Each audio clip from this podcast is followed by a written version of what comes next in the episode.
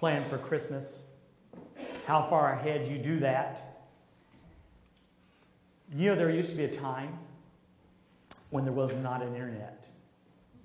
I know. I know it's shocking. I remember the day that we moved to the Midwest, coming back from Germany in 1980.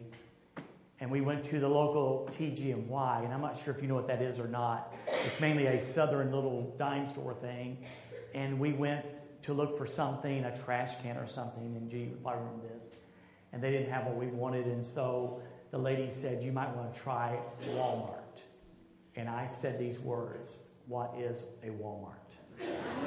I remember that. That honest truth. That's the honest truth. What is a Walmart? There was a time there wasn't a Walmart. And there was a time when, when there wasn't other large department store chain stores. And that's when I was a kid. When I was a kid, we went to Pick and Save maybe. There was a thing called Grants or Woolworths that had small toy departments. But there's one thing we looked forward to more than anything. And that was when the mailman brought the Sears, Montgomery Ward, and Spiegel Christmas catalogs. And we would sit down there months before, probably about September, and go through that catalog, and we would mark and circle the things that we wanted for Christmas. You see, we were looking forward to Christmas. We were planning for Christmas. I didn't know it then, but that really came at great sacrifice to my mom and dad. I remember one day looking at my dad's pay stub, and this is 1964, with five kids at home, and he brought home a little over $100 a week. And even back in 1964, you know, that was tight times. But somehow they sacrificed and made it possible for us to have extremely good Christmases. I remember one year, I had in my mind I wanted a chemistry set. And I, I remember leaving a note on the kitchen table, and it said the headline World famous chemist discovers such and such. I did get the chemistry set and did not blow the house up. That was an amazing thing. But those things came at great sacrifice to my mom and my dad. And here's what we sometimes forget, and that is that Christmas didn't begin really 2,000 years ago. In fact, it didn't begin when David read the scripture about, Unto us a child is born, unto us a son is given. It didn't begin 2,700 years ago when Isaiah wrote those words under the influence of God, through the inspiration of God's Holy Spirit. In fact, it didn't even begin, if you go back to thousands of years, even to the garden where Adam and Eve sinned. It began even before that. And as much as we plan and we look forward to Christmas, God was really good at it. God went back much further than that. In the book of Revelation, chapter 13, verse 8, it says this All who dwell on the earth will worship him, whose names have not been written in the book of life of the Lamb, slain from the foundation of the world. Let me read again. All who dwell on the earth will worship him, whose names have not been written in the book of life of the Lamb, slain from the foundation of the world. The him there in that case is the devil, is Satan. And their names are not written in the book of life. The book of life that belongs to the Lamb slain before the foundations of the world. It's incredible that God was planning Christmas even before the first sin. God was planning Christmas before there was a world. He knew that He was going to create man and woman, and He knew that they would have that free will, and He even knew that they were going to sin. And before the foundation of the world, Jesus, already in the mind of Christ, in the mind of God, was slain. That's how much God looked forward to Christmas. And sure enough, He created Adam and He created Eve, and they had this beautiful world to live in. You know, that world that Victoria sang about, peace on earth, that was a reality. There was no sin, there was no sickness, there was no sorrow, there was no death. And Satan shows up and said, Did God really say, You will not surely die? And Eve saw the, the fruit of the tree that God had said not, not to eat of. She saw that and she saw it was good for food, it was pleasant to the eye, and she disobeyed God and ate whatever fruit that was. And at that moment, the peace on earth, David, was gone. And on that moment, war was declared between good and evil on the earth, between good and evil between light and darkness. And God looked at Satan and said, One day, he, Jesus is going to bruise your head, wound your head, and you will bruise his heel. And what God was promising was Christmas and Easter. That there was coming a time, there was coming a day when Satan will be ultimately destroyed. All that he represents the evil, the sin, the death, the destruction he will be bound and placed into a lake of fire forever and ever. And the bruising of Christ's head was on the cross. As he stretched out his arms and received the nails in his hands and in his feet, as he bled and as he died, he was paying the price for our sin. He was allowing peace to come on the earth, one heart at a time. And he died. He died. And they put him in a grave. And on the third day, he resurrected. He came back to life. And that is the story of Christmas. I love Galatians 4 4, where it says, And when the fullness of time had come, when the time was just right, when Koine Greek was a common language that would be equal to make it able to share the gospel, when the Roman Empire had built the right roads so the gospel could be shared, at just the right time, the Bible says that God sent forth his son, born of a woman, born under the law, to redeem those, to buy back those who were under the law that we might receive the adoption of sons. Aren't you glad that in the fullness of time, Christ came? Christ came. And that's what we celebrate. That's what we celebrate. John said these words He said, Behold the Lamb of God who takes away the sins of the world. And a lot of us in this room, a lot of us in this room, have experienced that peace that I just talked about personally in our hearts. We were at odds with God. We, we were at war with God because we were sinners and, and He was holy and we were at odds with Him. And then one day God wooed us into His family. And we, and we turned from our sin and, and we chose to follow Christ. And we experienced God's grace. Not because we deserved it, but because He extended that merit to us. Because He's that kind of God. And because of that, we're at peace with God today. The war between us and God is over because of the price Jesus Christ paid on the cross. What's that worth? What's it worth? What would, what would you trade tonight? If you, if you are a Christ follower, if you're a follower of Jesus Christ, what would you trade for the peace that you have with God?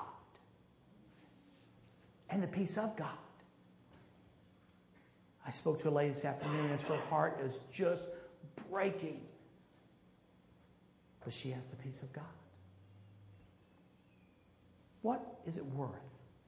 That one day when we die, we will spend eternity in heaven. And even now, when we walk through the valley of the shadow of death, we have one who walks with us. Pretty invaluable, isn't it? Amen. Yeah, we've all received gifts. We go, and what were they thinking? Think about the kid in the Christmas story gets the pink bunny pajamas from his aunt. You know, what were they thinking? But not one real Christ follower thinks that, do they? We may get forgetful. We may even get a little unthankful. But at the end of the day, we would trade nothing for Christ, for the hope and forgiveness. There's a song, we don't sing it too often. We do sing it once in a while. I discovered it when I was pastor at Cobden, and it's really short. It goes like this What can I give him, poor as I am? If I were a shepherd, I would bring a lamb. If I were a wise man, I would do my part. So, what can I give him? I'll give him my heart. Tonight, as we conclude our service, we want to give each one of us myself included, an opportunity to give something. Don't get your wallet out. It's not about that.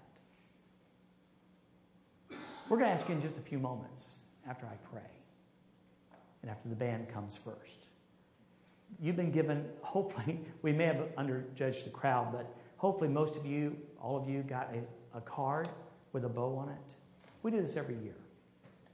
And we're going to give you an opportunity in just a few moments to, and, and you don't need to write it on there. I used to say, take the card out and write something in there. You don't need to do that. That card, though, represents something you'd like to give God tonight. It may be a greater commitment in 2015. It may be a, a check on your life. In other words, God, I'm so grateful for what you did for me. I lay my life on this card. And whatever you want, it is yours in my life. It may be an agreement to serve in some capacity in the kingdom in a greater way. It may be to love that neighbor that you just can't love.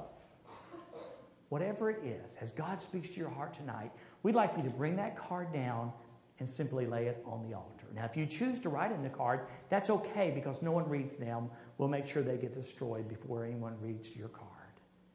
But we'll give you that opportunity. And our deacons then will be at the tables on the side.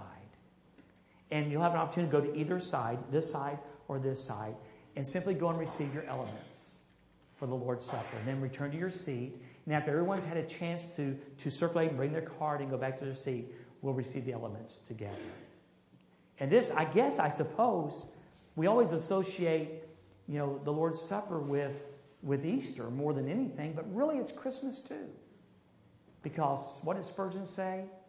God with us. Emmanuel. He left the splendors of heaven, born of a babe, lived a sinless life, died, resurrected. And I loved it, David, when you said, We're waiting people too. We're waiting for him to come. We're waiting for him to come. Let me lead us in a word of prayer.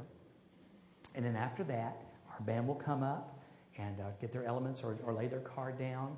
And as they begin to play, and we're in no hurry, Judy kind of looked at the watch and said, It's late. I said, That's okay. We knew that. It's okay. It's cool. Take your time. When you're ready to come, you can say, if you're in the middle of an aisle there, just say, Excuse me, and they'll, or middle of a pew, they'll let you out. But don't feel rush.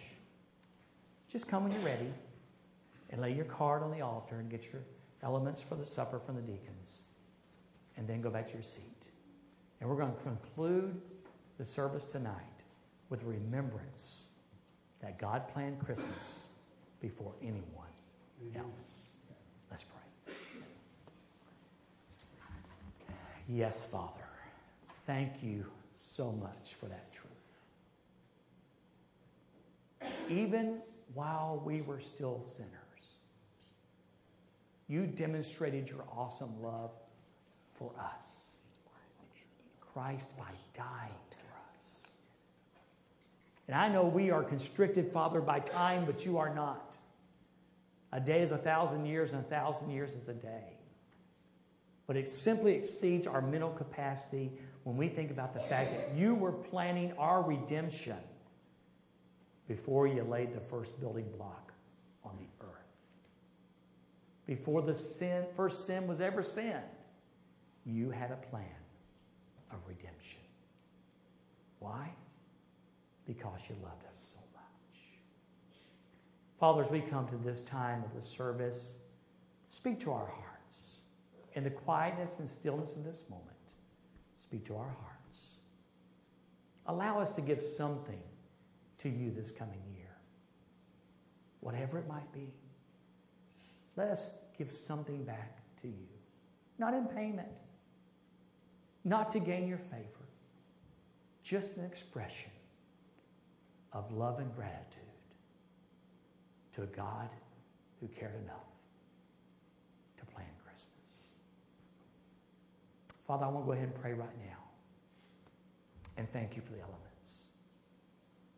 I want to thank you, Jesus, that you took our place on the cross, that you allowed your body to be broken. You were our substitute. You took And Christ, you willingly spilt your blood. Because your word says that without the shedding of blood, there can be no taking away, no remission of sin. You did what we could never do. You paid the price for our sin. So we thank you for your broken body tonight. And we thank you for your spilled blood. We love you incredibly tonight because you incredibly love us. Thank you, Jesus. Thank you, Heavenly Father. Thank you, Holy Spirit. And we pray your